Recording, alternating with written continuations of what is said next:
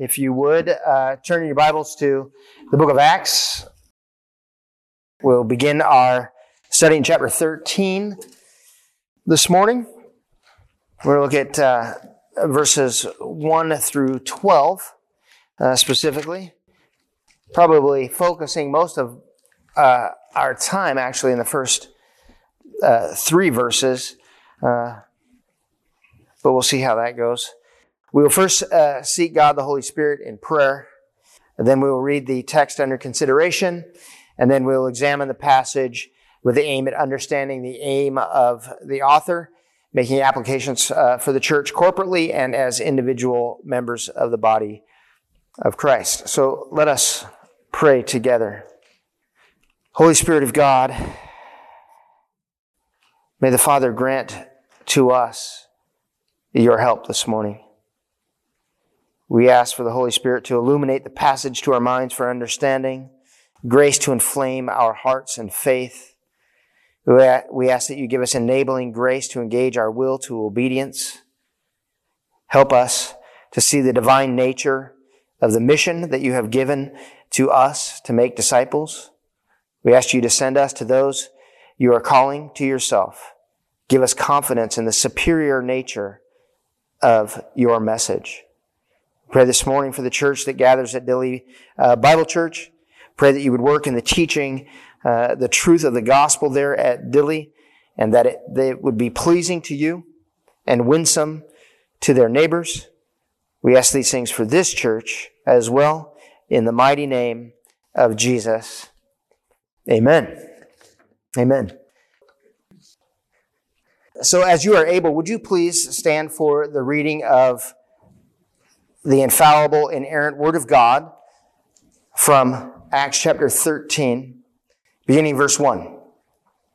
Now there were in the church at Antioch prophets and teachers Barnabas, Simeon, who was called Niger, Lucius of Cyrene, Manaen, a, long, a lifelong friend of Herod the Tetrarch, and Saul. While they were worshiping the Lord and fasting, the Holy Spirit said, Set apart for me Barnabas and Saul for the work to which I have called them. Then, after fasting and praying, they laid their hands on them and sent them off. So, being sent out by the Holy Spirit, they went down to Seleucia, and from there they sailed to Cyprus. When they arrived at Salamis, they proclaimed the word of God in the synagogues of the Jews. And they had gone, uh, and they had John to assist them. When they had gone through the whole island as far as Paphos, they came upon a certain magician, a Jewish false prophet named Bar Jesus. He was with the proconsul, Sergius Paulus, a man of intelligence, who summoned Barnabas and Saul and sought to hear the word of God. But Elymas, the magician, for that is the meaning of his name, opposed them, seeking to turn the proconsul away from the faith.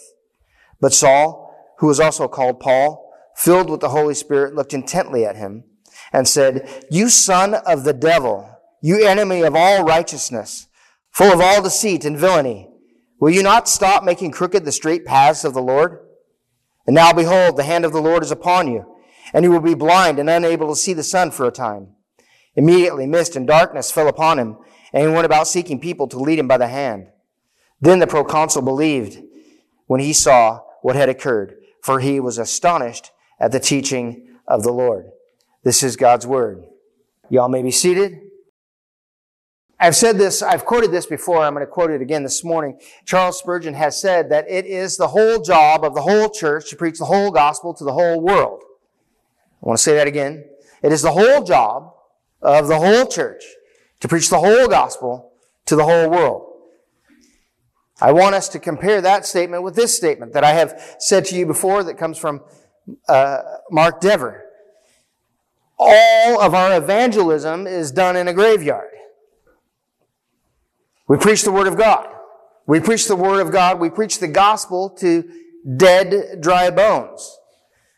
Salvation is all of God from beginning to the end. You can turn there with me if you like to Ezekiel, Ezekiel 37.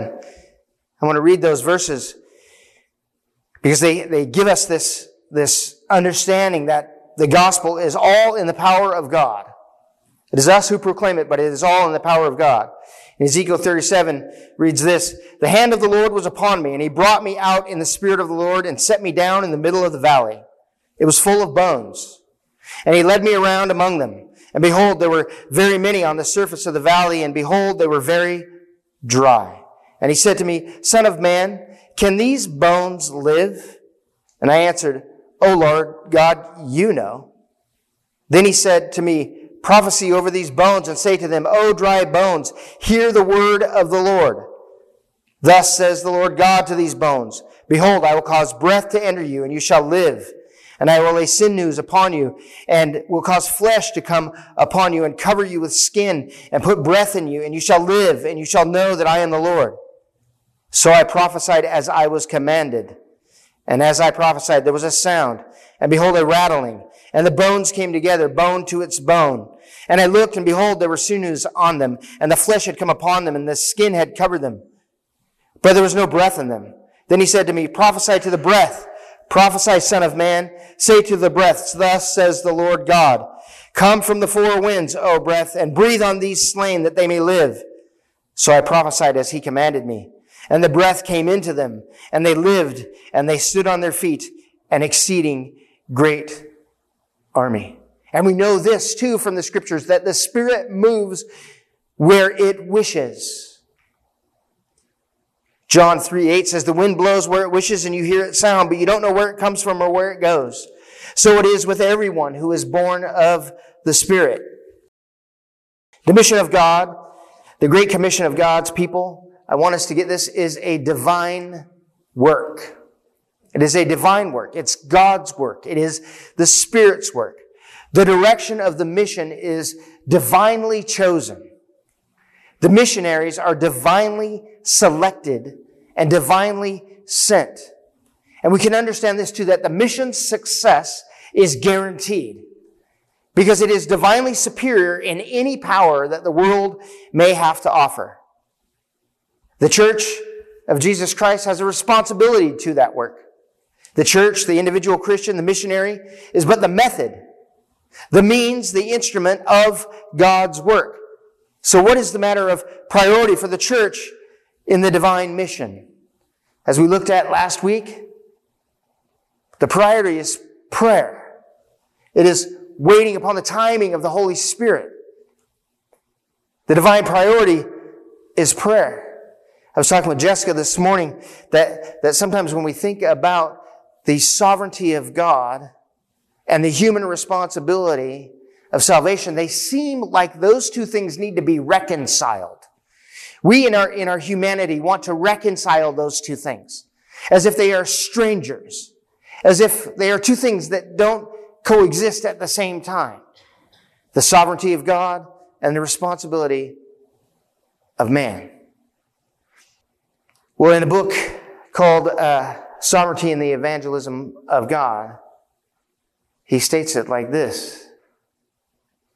The sovereignty of God and human responsibility are not strangers who need to be reconciled.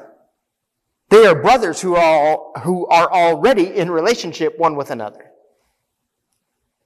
There's no need to reconcile those two things because the instrument of God's work is in the church. The instruments of God's work is in Christians, individual Christians in the church.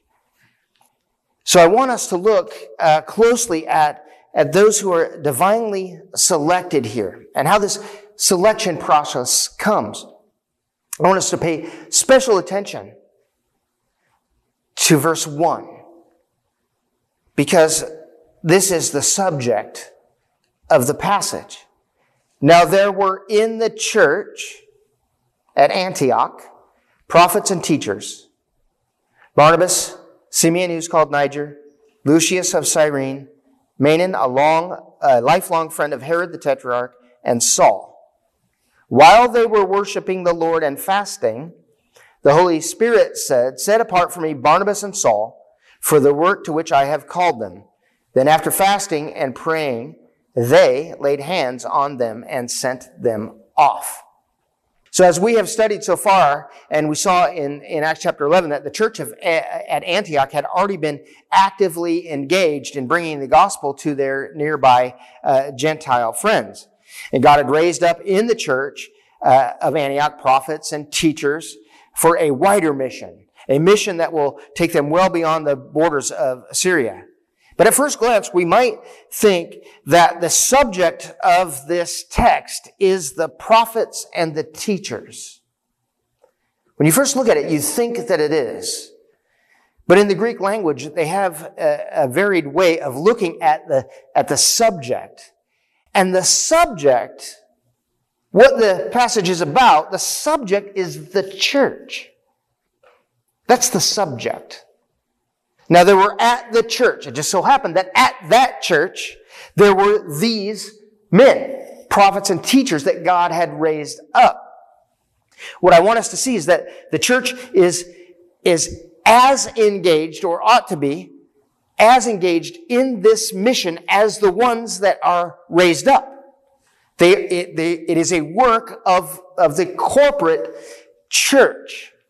So I want us to see that as we uh, continue to unfold this. So Luke, you see, he mentions those distinct offices of prophet and teachers, and the emphasis in this section is that the church as a whole is involved. They are united in the same spirit.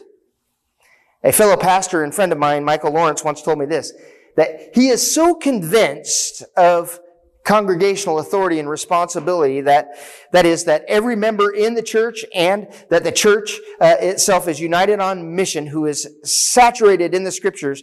He he sees it so saturated in all of the scriptures that the church is engaged uh, together in unity that he could preach congregationalism from any passage of scripture.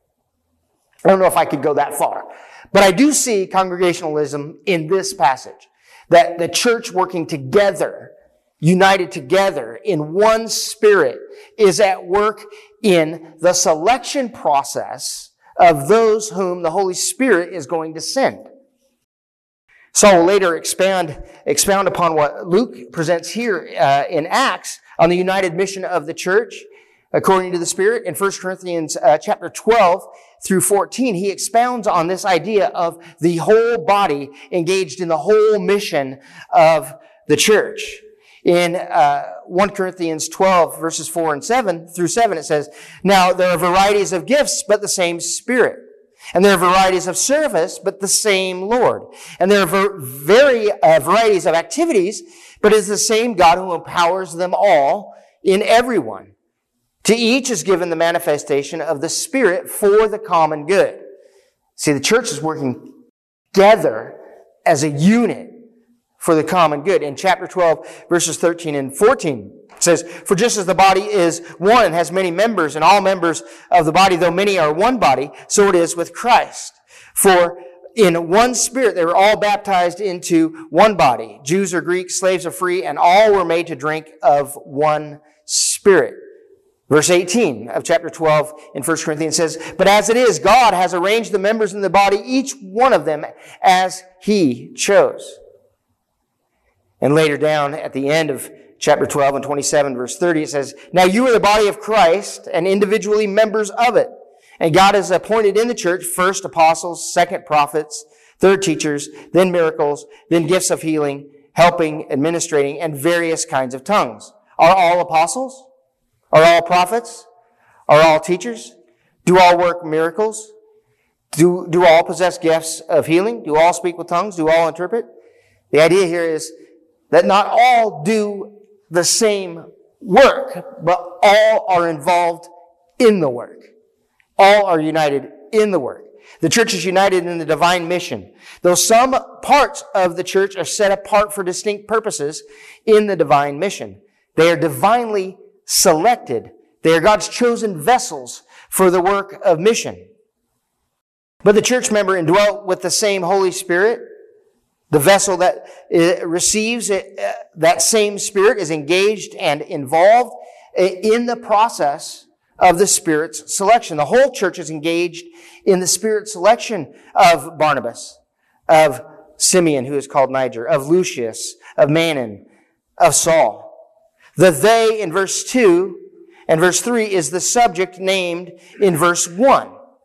In verse 1, the subject, now there were in the church. In verse 2, while they, the church, were worshiping the Lord and fasting, the Holy Spirit said, Set apart for me Barnabas and Saul for the work to which I have called them. Then, after fasting and praying, they, the church, laid hands on them and sent them off. They, the church, is engaged in prayer and fasting as they wait upon the Spirit's leading. The missionaries are divinely selected, chosen according to the sovereign will of God that confirms the divinely selected men for the mission as they fast and pray. They wait upon the Lord's confirmation by the Spirit. Sometimes we think about the Holy Spirit in, in some very uh, strange ways, don't we? I, I think we do. I think we, I think we sometimes think about how the Holy Spirit works as, as the Spirit only works in spontaneity. We think that the Holy Spirit only works uh, in an individual and not in a corporate sense. Well, the Spirit can convince one of us of, the Spirit can convince all of us of. The divine mission under the guidance of the Holy Spirit is undertaken normatively in the context of the local church. Before the church sets out upon this mission, before the church affirms those selected for the particular work, the church prays and fasts and waits upon confirmation from the Spirit. They wait upon confirmation of the Spirit. When Christians describe the Holy Spirit, they often do, do so in individualistic terms, terms with which we cannot argue. I've heard folks say stuff like this. The Spirit has convinced me that I ought to go do dot, dot, dot, dot, dot. The Spirit may have convinced you of that, but it hasn't convinced us of that necessarily. This sort of statement, though, is said in a way in which you cannot argue against it. There is no way to argue against it. Someone comes and they have this individual notion that the Spirit has moved them to go do something, and they come and tell you, the Spirit has told me to go here and do this and such and such a thing. How does one argue with that? Do you deny that the Spirit spoke to that person? You can't do that, right? But the Spirit can convince all of us. And, and we are to do such things together. I remember a, a well-known teacher say of a student who said this. He comes to the teacher who's a, who's a professor of, of preaching. He comes to him and he says, Sir, I am called to preach the gospel. I am called to be a preacher. I am convinced of the Holy Spirit. And the teacher said to him, I, sir, have heard you preach. I am filled with the same spirit as you are. You may be convinced that you are called to preach, but I am also convinced that there is no one who is called to listen to you. I have had church members say, I'm sure that I'm called to do ministry in this way and in this place. And even after, you know, advising them, hey, wait, let's engage the whole body to come in behind you and, and to help you. I've heard them say, well, I'm going to do it anyway. The Spirit has convinced me. Rather than waiting for the church to be convinced of the same thing in the same way. I think you get ahead uh, of the Spirit. I think, of course, that, that God often uses our folly when we do that. He can still use us in mighty ways. But I'm going to do it anyway. Uh, I'm going to do ministry outside of the context of church. I'm just going to do it myself rather than waiting on the Spirit. Do you believe that what the Spirit convinces one of us of, He can convince all of us of? He can convince us all. The elders and I talk about this often when we pray and we're meeting and we're making, trying to make uh, some sort of decision. And I may have a very firm thought and idea this is what we ought to do. And they are not convinced. The answer then is wait. Wait. And we pray. And I may be convinced to line up with them, or they may be convinced to line up with me, but we wait. We wait for the Spirit to move in us in a united way.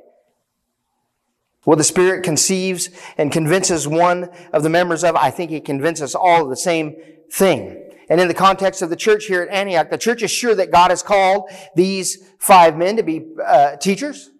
He's called them to be prophets. He has raised them up for such, and He's raised up these two, particularly Barnabas and Saul, but they wait. They wait and pray.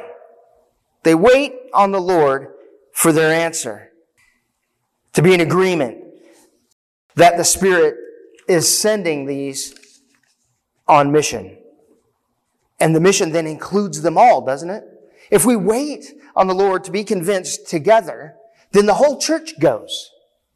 It might be just Barnabas and Saul out there, right? Physically. But the church goes with them. Because they waited and they were convinced upon the Holy Spirit that they were united together in this mission. They, they all went. They all went. Every one of them is going. Every one of them is on that same mission. They're united in spirit. They're all gone. They're all with him. They're all with them as they go. The mission about to be embarked on is one in which the whole church engages in and not just those who are sent. That's what we see in this passage. Verse 4.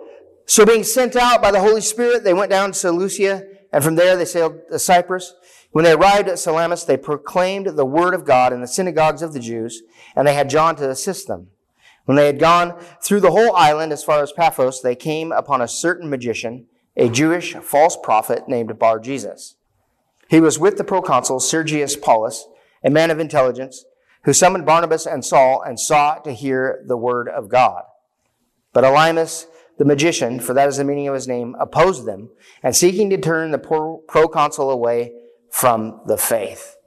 So Luke here continues to emphasize the divine direction and the expansion of the church. Not only those who were uh, called were divinely called, divinely selected, they are divinely also sent, being sent out by the Holy Spirit. They are sent by the authority of God. They are sent in His authority, united together with the church. But what I want us to notice this is that when they send them out, when the Spirit sends them out, notice that the Holy Spirit sends them to familiar ground. Sends them to familiar ground. Places where the gospel and its people might already have an audience. Barnabas is called and sent to Cyprus, the place of his home. He's sent to the place where he grew up. He sent to his, the place where he would call home. Would he not have a natural audience? People who knew him? He has a natural audience. He sent home. He sent to a place where God had already opened the doors, who had already made it humanly possible that he would have an audience. You see, uh, they, they, they, at first they proclaimed the gospel in the synagogues, right? Where although they the people in the synagogues may have already rejected Christ, they do believe in the Old Testament scriptures as the authoritative word of God, though. They're starting in a position where these people understand that the scriptures are the authoritative word of God. They have an open door. They have an avenue. They have an audience. The Holy Spirit sends them not at first into a foreign, a completely foreign place. It sends them to a place of familiarity, a place where there's opportunity for one to uh, hear the Word of God. I think that people often think that the Holy Spirit moves only in spontaneity and only in dramatic ways. I remember one time, uh, as I put together kind of the, the, the text for, for preaching, I do it about four months in advance. So I have a, I have a four month kind of, this is what we're going next and so on. And there's very, uh, things that, that that the Spirit moves me away from and goes, okay, well, actually, you're going to take this passage shorter than you planned, or you're going to take it longer, whatever it might be, right? Um, those things happen, but I do plan it out. And somebody says, well, how can you plan out four months in advance? Are you not thwarting the Holy Spirit of God? And I'm like, well, the Holy Spirit uh, works in my planning just as well as he does in spontaneous change. He works just as well in my planning. I don't limit him to, to, he's at work in my planning. And then he works spontaneously at times when I get to the planned message and he says, that's not it. So, he works in both ways, right? In spontaneity, but he works in the normal. I think that, that the Holy Spirit works uh, extraordinarily in the most ordinary of our circumstances. He works extraordinarily in ordinary circumstances, in the everyday working that we, that we do in our lives. He sends us to places where we're already familiar. He, he, he gives the gospel favor in extraordinary measure in these places. And he does so through very ordinary people. Very ordinary men and women. As he sends us out, he uses ordinary people to do extraordinary things. It's not always dramatic. You know? He takes a, a knucklehead like me and says, here, preach my word. He does it in a, in a, he takes a very ordinary guy, and sometimes the Holy Spirit works in extraordinary ways through this ordinary sort of person. And I think that is true of all of us, right? When he sends us out, he, he uses ordinary people and he does extraordinary work. But it's normal. It's not weird. It's not strange. It's not even always very dramatic. Although it can be. I'm not limiting the Holy Spirit and saying he can't do dramatic things because he does whatever he wants. As we just saw, as the wind blows, so he goes. And we don't know where it comes from. Right? The Spirit does what he, as he wishes. But I think that, that what our normal experience is, we've got to stop and listen and pray as this church did. They're waiting for God to work in the ordinary. They're waiting for the Holy Spirit to move in them in, in the ordinary things. And he does so. So they're sent to Sergius Paulus. He's the highest ranking, uh, it's kind of the highest ranking office in the, in the Roman senatorial, uh, senatorial provinces. He summoned Barnabas and Saul, we see in this passage. He desires to hear the word of God concerning Christ. It's divinely sent. This is a divine appointment. The Holy Spirit has gone ahead. He was, he was there with them as they prayed to him, as they fasted and they waited upon the convincing to go. But the Holy Spirit had gone ahead in Sergius Paulus. Sergius Paulus is prepared. God prepared him. God prepared Sergius Paulus to hear and receive the Word of God. He desired the Word of God. That is a work of the Holy Spirit, friends. It always is. It always is the work of the Holy Spirit for one to even want to listen to us, to want to listen to what we have to say, to receive the truth. The Spirit has gone before us. I think that's why it's important for us to sometimes slow down and sometimes wait. Because we get out ahead. The Spirit wants to do the work that we desire. We do desire good things when we desire that our friends and our family and our neighbors and strangers come to a saving knowledge of Jesus Christ. We, we want that. We desire it. It's a good thing. And I believe it's consistent with what the Spirit wants to do. But I think sometimes we need to wait we need to wait and pray and let the Spirit go ahead of us and let us not get ahead of what the Holy Spirit wants to do. He summoned Barnabas and Saul. He wants to hear the word of God concerning Christ. But Sergius here is accompanied by a false prophet. He's accompanied by Bar Jesus. He, he's known as Elymas, which means magician. It is Elymas' aim to thwart the gospel of Christ, to dissuade Sergius from believing what the missionaries uh, have to say. But I think we must know this, brothers and sisters, wherever the Spirit leads us, when He gives us opportunity in familiar places, we must know that we are also going to face opposition. And if favor is granted and people are saved through the gospel proclaimed, it's only because it is a work of God. It is a work of the Spirit who's gone before us. It is a work of the Spirit uh, through us and in us. But here, this, this attempt to thwart this, he, he wanted to turn away Sergius Paulus from the faith. I don't want him to believe. So he's trying to undermine what, what Paul and, and Barnabas are, are proclaiming to him. And then we look at Paul's response. It's rather firm, isn't it? But Saul, who was also called Paul, filled with the Holy Spirit, looked intently at him and said, You son of the devil, you enemy of all righteousness, full of all deceit and villainy, will you not stop making crooked the straight paths of the Lord? And now behold, the hand of the Lord is upon you, and you will be blind and unable to see the sun for a time. Immediately mist and darkness fell upon him, and he went about seeking people to lead him by the hand. Then the proconsul believed when he saw what had occurred, for he was astonished at the teaching of the Lord. You cannot thwart the gospel because it is divinely superior. The mission is superior to the, to the message of the world.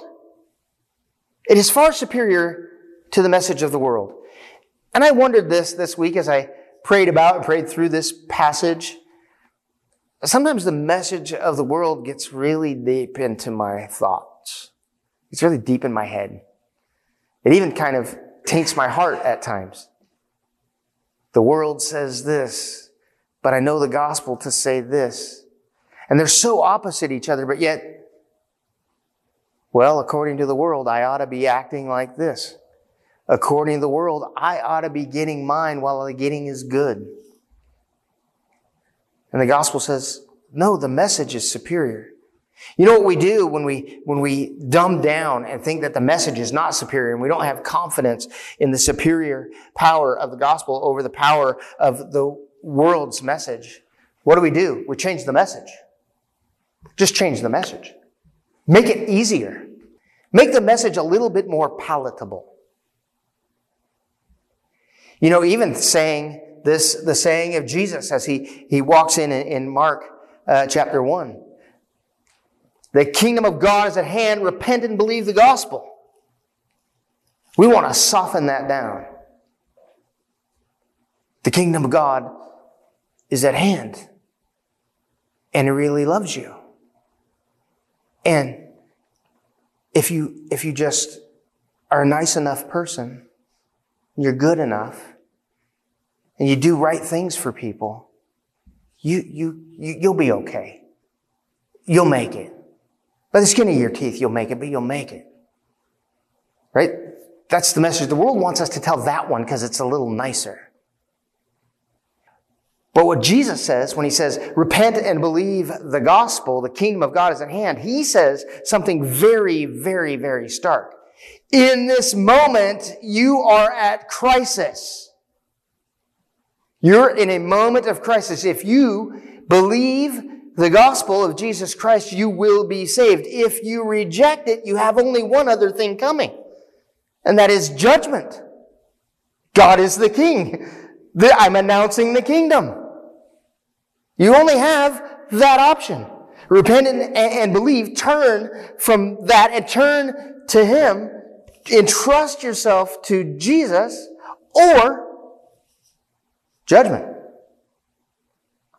It's not a very palatable message, is it? Well, I want to leave us with this thought. Wherever we go, we are going to have those who reject our message. Those who uh, can't stand to hear what it is that we say. And maybe you have some family members who reject your message. I will tell you this. I want you to have confidence that this, the mission is divinely superior to any other message out there.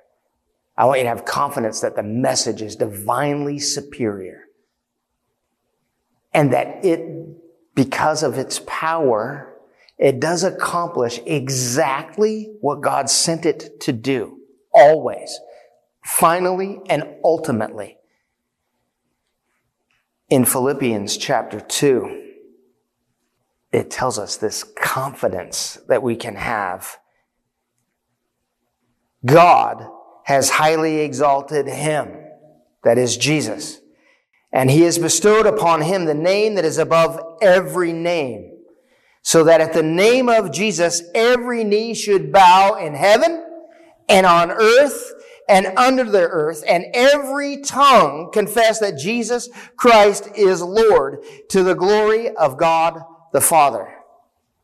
Every human being, everyone created in the image of God, no matter how far they've tainted it, every, I mean, and I'm telling you, every human being that has ever been created will one day, with their mouth, confess that Jesus Christ is Lord. They may do so to their peril. They may do so in judgment, but they will. I have confidence in the divine mission. I have confidence in what the scripture teaches us about this very thing, that one day every one will confess Jesus Christ's name in heaven and on earth and under the earth. Every tongue will confess that Jesus Christ is Lord. Now, our urgent mission right now is this. Confess Him now. Confess Him as Lord right now. Today is the day to confess Him as Lord. You must do it today. You must do it today.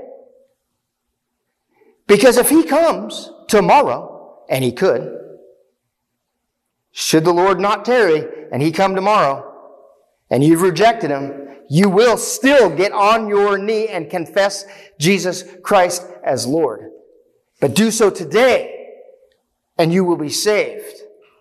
Do so tomorrow and you may face judgment.